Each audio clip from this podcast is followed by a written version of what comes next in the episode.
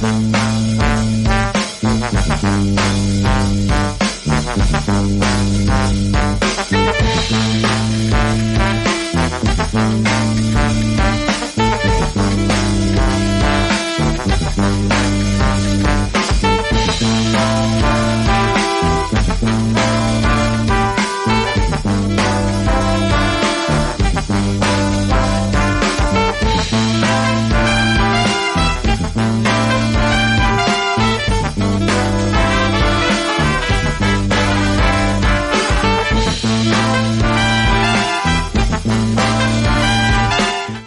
Buona serata ai nostri ascoltatori e ascoltatrici di Radio Popolare. Questa prima parte di Pop Sera sarà dedicata a due temi, i temi che abbiamo trattato in questi ultimi giorni, la nave Diciotti con 177 migranti e eh, il post Genova.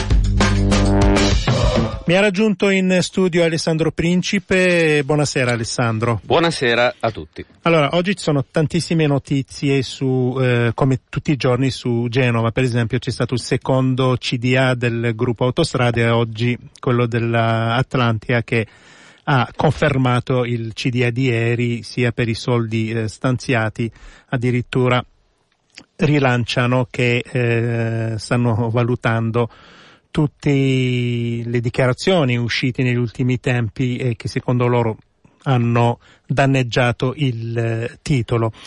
Ma noi oggi ci focalizziamo eh, su un, un, aspetto, facendo delle domande, sì. non, eh, cioè non, non, abbiamo, non, abbiamo, una tesi eh, in questo eh, momento. Si sta parlando della demolizione del, del Moncone, del, del, de, ponte. del, ponte. E praticamente oggi il eh, presidente della regione Toti ed altri hanno chiesto a Autostrade di eh, abbatterlo al, al, più presto perché comunque in questo momento è un, è un pericolo ed è un fatto oggettivo quello del pericolo. E mm, perché hanno ricevuto una relazione mh, mm, di questa commissione interministeriale che a noi un po' ci ha fatto alzare le, le, antenne. Leggo per esempio il prefetto di Genova, Fiamma Spena, che dice abbiamo ricevuto una relazione dal presidente della commissione ministeriale che segnala sul pilone 10 un evidente stato di corrosione di grado elevato. Il pilone 10, ricordiamo, è quello che sostiene il Moncone est di Ponte Morandi. Con questa affermazione, come dicevo, il prefetto cercava di eh, spiegare questo rischio del crollo del, sì. del ponte, no? Ma noi siamo stati colpiti dal passaggio. Sul pilone 10 c'è un evidente stato di corrosione di grado elevato, grado elevato. E perché? Perché qualche giorno fa, nella relazione di febbraio, che è stata svelata dal settimanale Espresso, ci è, è stata raccontata dall'inviato dell'Espresso Fabrizio Gatti ed è stata firmata da almeno sette tecnici, cinque dello Stato e due dell'azienda di gestione, la, la corrosione alle pile 9, quella crollata e 10, era considerata di grado discreto. Allora ci siamo posti la domanda come mai in sei mesi si è passato da discreto a grado elevato e questa è un po' la tua intuizione e dici che cosa hai eh, scoperto. Sì, eh, la cosa nasce appunto dall'utilizzo di questi termini da parte del prefetto. Noi non abbiamo il documento di oggi, diciamo. Eh, abbiamo però questa frase del prefetto che eh, fino a prova contraria mh, mm, diciamo, è attendibile perché ha ricevuto questa relazione e la cita proprio per dire c'è un rischio crollo. E dice appunto evidente stato di corrosione di grado elevato. Allora torniamo al primo febbraio una riunione tecnica che tu, eh, Sciauchi, citavi. Che cosa c'era scritto alla fine di quella riunione, nella relazione, nel verbale che l'Espresso ha pubblicato? Ve lo leggo testualmente.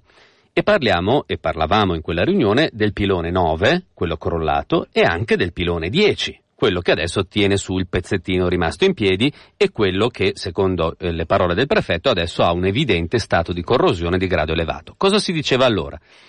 Virgolette è risultato uno stato di conservazione discreto. Tuttavia i risultati delle prove hanno evidenziato un lento trend di degrado dei cavi, che costituiscono gli stralli, con una riduzione eh, dell'area dei cavi dal 10 al 20%.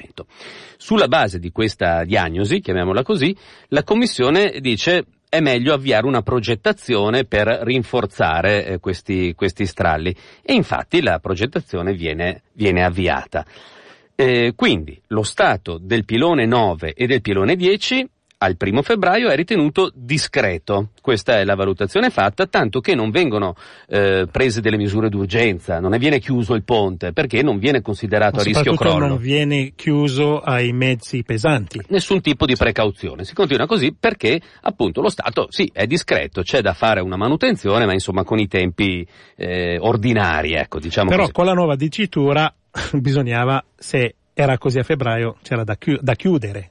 Ecco, la nuova dicitura invece non parla più di stato discreto, ma parla di evidente stato di corrosione di grado elevato. Allora, sono passati sette mesi. Allora, ricordiamo che noi non, non, non, siamo degli esperti, quindi tu no, hai fatto certo. le tue telefonate eh sì, certo. e hai chiesto, ma in sei mesi, questa non è una mela, se si comincia a marcire, quindi in due o tre giorni, poi dopo No, eh, però come sì. dici tu, non essendo degli esperti, magari in sette mesi eh. è, è, peggiorata sì, la situazione. Sì. Allora ho parlato appunto con esperti che non, non posso citare, ma molto accreditati, che eh, dicono no, è impossibile che in sette mesi si passi da una valutazione di stato discreto che non comporta nessun tipo di urgenza a uno stato di evidente corrosione di grado elevato. Quindi questo lo possiamo escludere. Allora ci siamo chiesti un'altra cosa.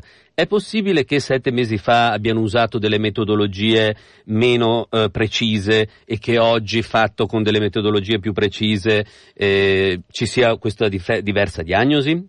Anche su questo aspetto gli esperti dicono no, è vero che le metodologie usate sette mesi fa non sono delle più precise nel campo tecnico ed ingegneristico, ma non a tal punto da cambiare una diagnosi in modo così netto. Facciamo un piccolo esempio, tra un exit poll e, la proiezione non ci sono 30%, di solito sono quei 3-4% però che non cambiano il, il Non da farlo passare sì, sì, da, sì, da, diciamo, da, da quelle due valutazioni. Quindi insomma, la cosa che si vede oggi è, e ripeto però che noi non abbiamo la relazione di oggi in mano, ma anche ci basiamo su quello che è uscito un pezzettino. È uscito un pezzettino. È uscito un, solo un pezzettino su cui adesso magari arriviamo.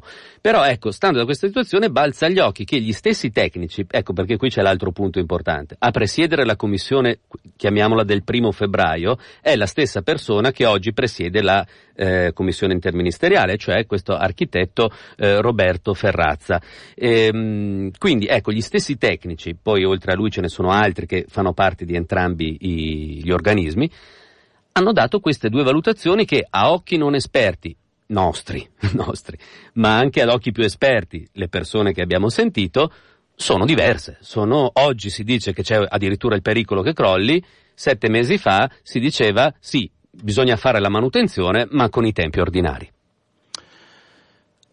È, pass- è arrivato un passaggio che eh, ci conferma che quello che ha detto il prefetto era, eh, er- cioè era quello che avevamo capito, nel senso che dicono attenzione che il, la pila numero 10 era eh, molto corrosa, addirittura di grado 4 su una scala di 5, più del 9, però eh, la relazione di febbraio, ricordiamolo, diceva sia il 9 sia il 10 erano sì. in stato discreto. Infatti è importante ricordare sì. e, e, sottolineare che nella relazione, diciamo quella di febbraio, il 9 e il 10 vengono accomunati nel documento ufficiale, qui quello sì che l'abbiamo visto grazie all'Espresso, mm.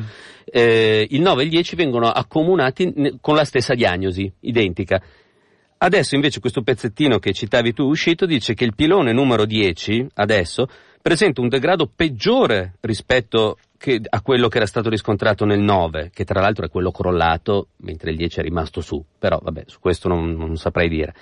Però, insomma, eh, nel verbale del primo febbraio i due vengono accomunati ste- mh, sotto la diagnosi di stato discreto.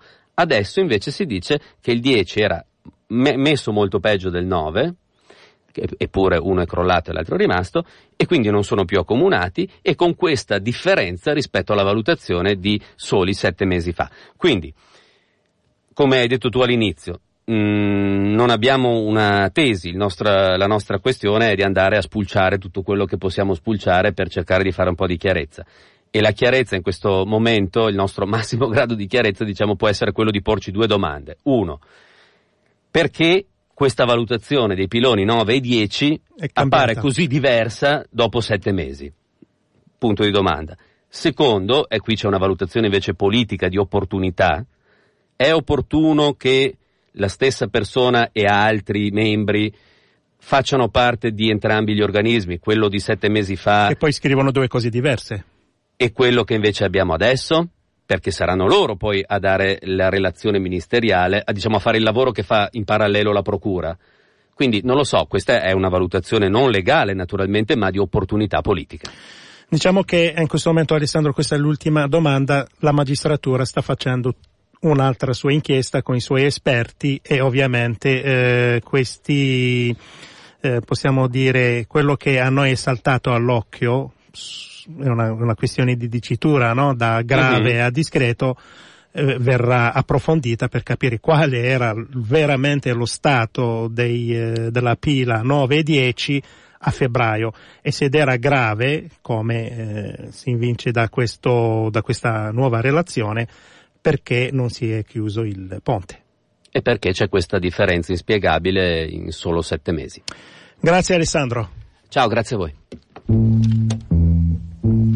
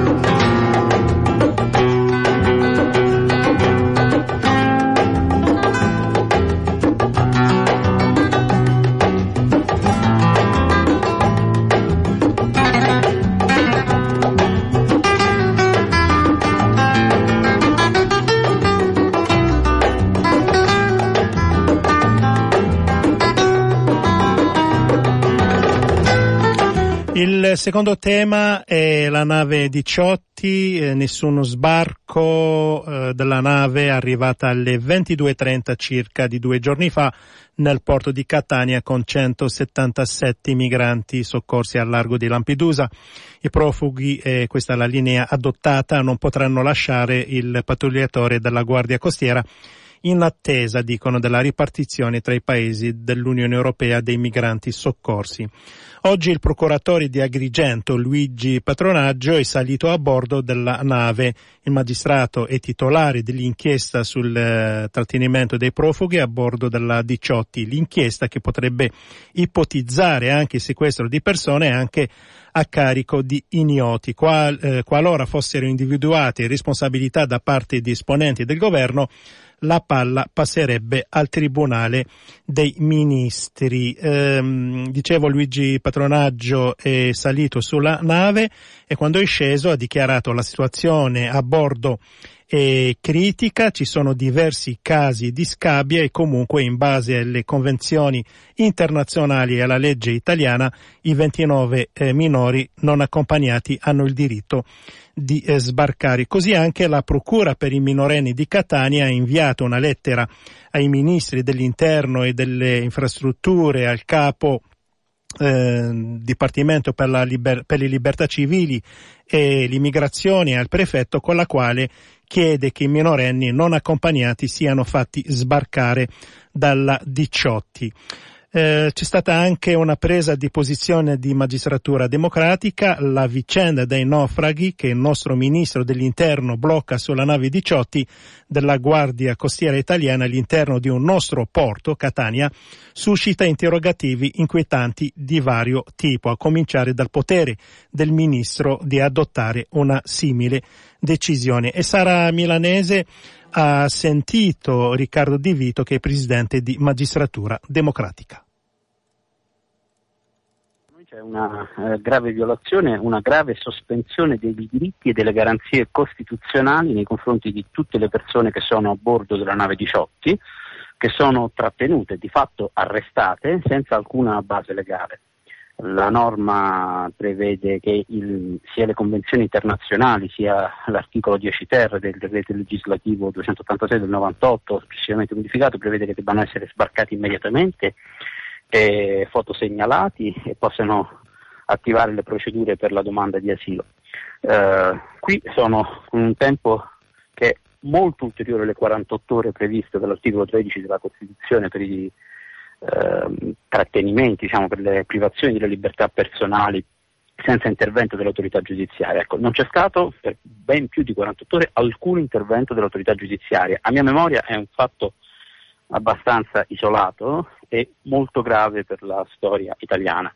Adesso capita nei confronti di una minoranza, ma che è ben precisa, che sono persone appunto migranti, eh, ma è un segnale estremamente pericoloso e preoccupante per il futuro, non solo perché quest'ordine viene dal mm, massimo rappresentante dell'autorità di pubblica sicurezza, dal Ministro dell'Interno, ma anche per un atteggiamento abbastanza silente delle procure. Cioè, auspichiamo che l'intervento della procura di Agrigento consenta di fare chiarezza e di attivare le debite procedure. Eh, si potrebbe quindi anche ipotizzare il sequestro di persona come reato? Sì, non voglio ipotizzare, perché su questo sono competenti le procure territoriali, quindi non voglio avanzare ipotesi di reato.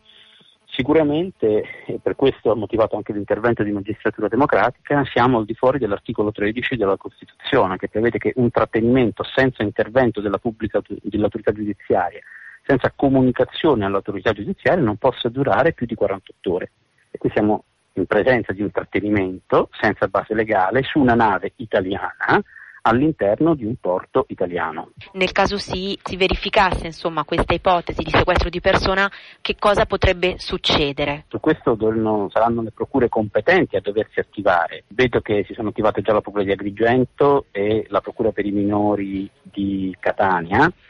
Non so quali iniziative porranno in essere, segnalo un singolare ritardo, cosa che non c'è stato per esempio da parte della Procura di Catania nei confronti delle organizzazioni non governative che quei migranti invece salvavano in mare. Auspico che adesso si faccia chiarezza, si capisca quantomeno quale sia la base legale che ha motivato questo trattenimento e si proceda come per legge, individuando sulla base di quale ordine quelle persone emesso da chi quelle persone sono state eh, trattenute a bordo eh, di quella nave dopodiché ci saranno i dovuti passi. Ripeto, su questo saranno le procure Chiaro, competenti sì, a verificare sia avanti. il titolo di reato, sia il responsabile, sia quale sarà l'autorità giudiziaria competente eventualmente a giudicare. Così il presidente di Magistratura Democratica Riccardo De Vito e poco fa è arrivata la notizia che la Procura di Agrigento ha aperto una inchiesta per sequestro di persona e arresto illegale sul trattenimento a bordo della nave 18 dei 177 migranti.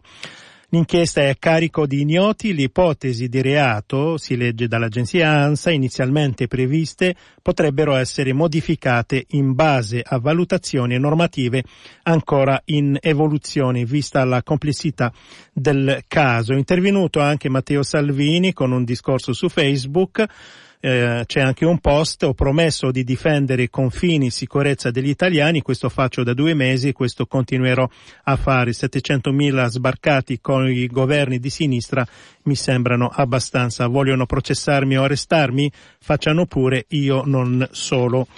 Eh, solo. E noi abbiamo sentito eh, questa mattina, in giorni migliori, eh, l'ammiraglio Vittorio Alessandro, ammiraglio in pensione, tante decine di anni in mare, già responsabile delle relazioni esterne della capitaneria di eh, Porto. E la prima domanda che gli abbiamo chiesto se c'è un mal di pancia di tutto il eh, corpo della Marina militare dopo eh, questi ultimi fatti. Guardi, c'è sicuramente una incomprensione, eh, spero che non si debba rivelare uno scontro, una lacerazione istituzionale, perché il prezzo che si paga lo pagheremo tutti, insomma, sarebbe molto grave.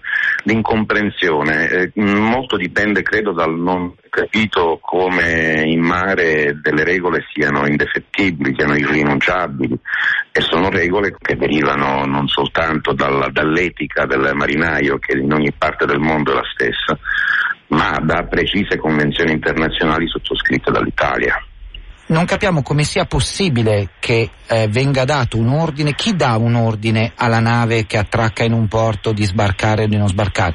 Le, la, il Ministero degli Interni perché lo sbarco è di competenza della polizia, delle forze dell'ordine? Ma guardi, il Ministero degli Interni è sicuramente coinvolto nella filiera di eh, ruoli istituzionali determinanti in quanto lo sbarco di un numero consistente di persone, di migranti, mm, ovviamente richiede un'organizzazione a terra che deve essere precostituita prima che la nave arrivi, quindi è che sia così, è necessario che sia così. Quello che invece non si eh, vuol capire è che un'attività di soccorso, un'operazione di soccorso si conclude con lo sbarco dei migranti, quindi quella di cui parliamo, quella di nave 18, è un'operazione tuttora in corso e il fatto che si prolunghi per così tanto tempo eh, e eh, contravviene diciamo, diciamo, alle regole eh, essenziali della, del, del, soccorso in sé. Qualunque soccorso deve essere breve perché sia efficace. Allora abbiamo visto che questa, eh, queste persone, eh, parliamo di 177 erano 190, sono state raccolte dal mare, tra l'altro non da nave 18, eh, eh, evidentemente è, stata, è, stato deciso che nave 18 sia la bestia nera della situazione, ma da due motovedette della Guardia Costiera che arrivate sul posto venerdì scorso hanno accertato che c'era un barcone sul punto di perdersi. Questo barcone aveva attraversato le, le, acque maltesi. Eh, eh, ovviamente 190 persone su un barcone non sono una situazione tranquilla, non sono una navigazione serena, è una navigazione molto esposta. C'erano le persone che poi si è visto stavano male, sono state poi trasferite d'urgenza a Lampedusa. Le autorità maltesi hanno ritenuto evidentemente che questa situazione potesse essere tollerabile.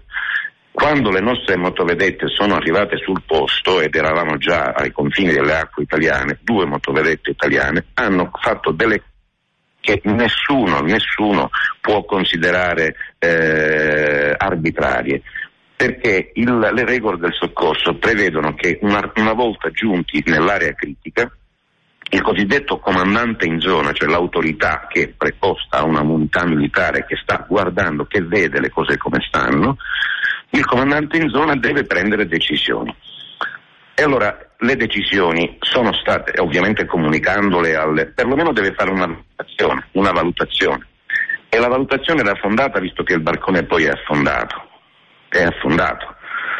Le persone sono state prese a bordo di due motovedette, trasferite poi per ovvie esigenze eh, logistiche su una nave più grande, la nave 18, che, questa, che adesso è condannata e crocifissa nel porto di Catania con l'equipaggio e persone che, ripeto, ancora non vedono la fine di ciò che a loro spetta, cioè il soccorso. Tutto il resto viene dopo, viene a terra cosa fare di queste persone, rimandarle indietro, farle rimanere. È un, un, altro discorso. Mm. È un altro discorso. Ammiraglio, le volevo chiedere questo. Lei ha avuto modo di capire che cosa attraversa, qual è la corrente, eh, l'umore che c'è all'interno degli uomini della Guardia Costiera?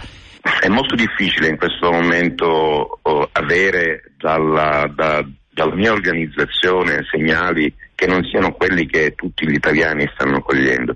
Cioè, eh, segnali sic- sicuramente di forte unità. Eh, la Guardia Costiera non è un'organizzazione nata ieri, è un corpo centenario e i segnali che arrivano dall'insieme di questa organizzazione sono netti. Noi facciamo il nostro mestiere, noi salviamo le persone.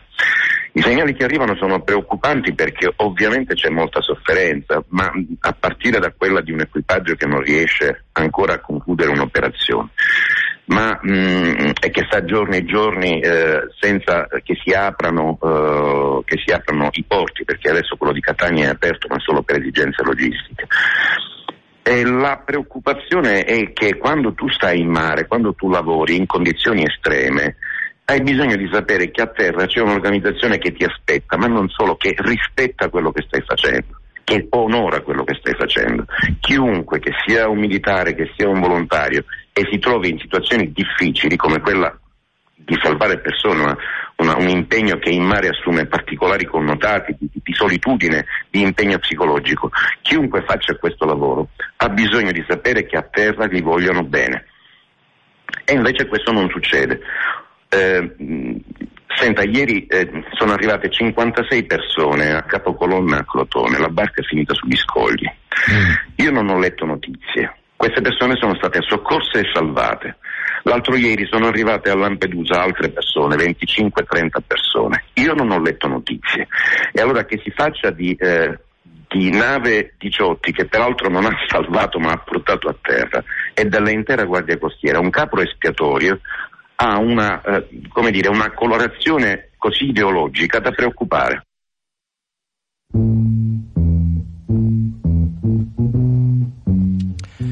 Era l'ammiraglio Vittorio Alessandro, intervistato da Claudio Empalia. Tra pochissimo il giornale radio di Popolare Network, noi ci sentiamo subito dopo verso le 19.50.